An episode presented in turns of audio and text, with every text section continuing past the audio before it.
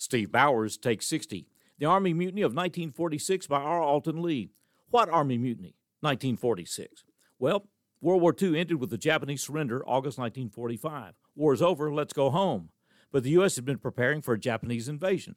Europe was in the earliest days of post war recovery, and the U.S. had 7.6 million troops overseas, and there was occupation work remaining. The Pentagon had a point plan based on service time, combat duty, parenthood, but just because you were declared eligible to go home didn't mean there was a ship to get you there. Charges from incompetence to corruption were made, and though 4 million U.S. personnel would be home by Christmas, that still left millions. Wives formed Bring Daddy Home groups. 4,000 soldiers protested on Christmas Day in Manila, hundreds more in Germany, France, and England. By March 1946, the level of protest declined, but not before everyone from opposition politician to communist attempted to capitalize on the transition after peace. Bring Daddy home now. Steve Bowers, take 60.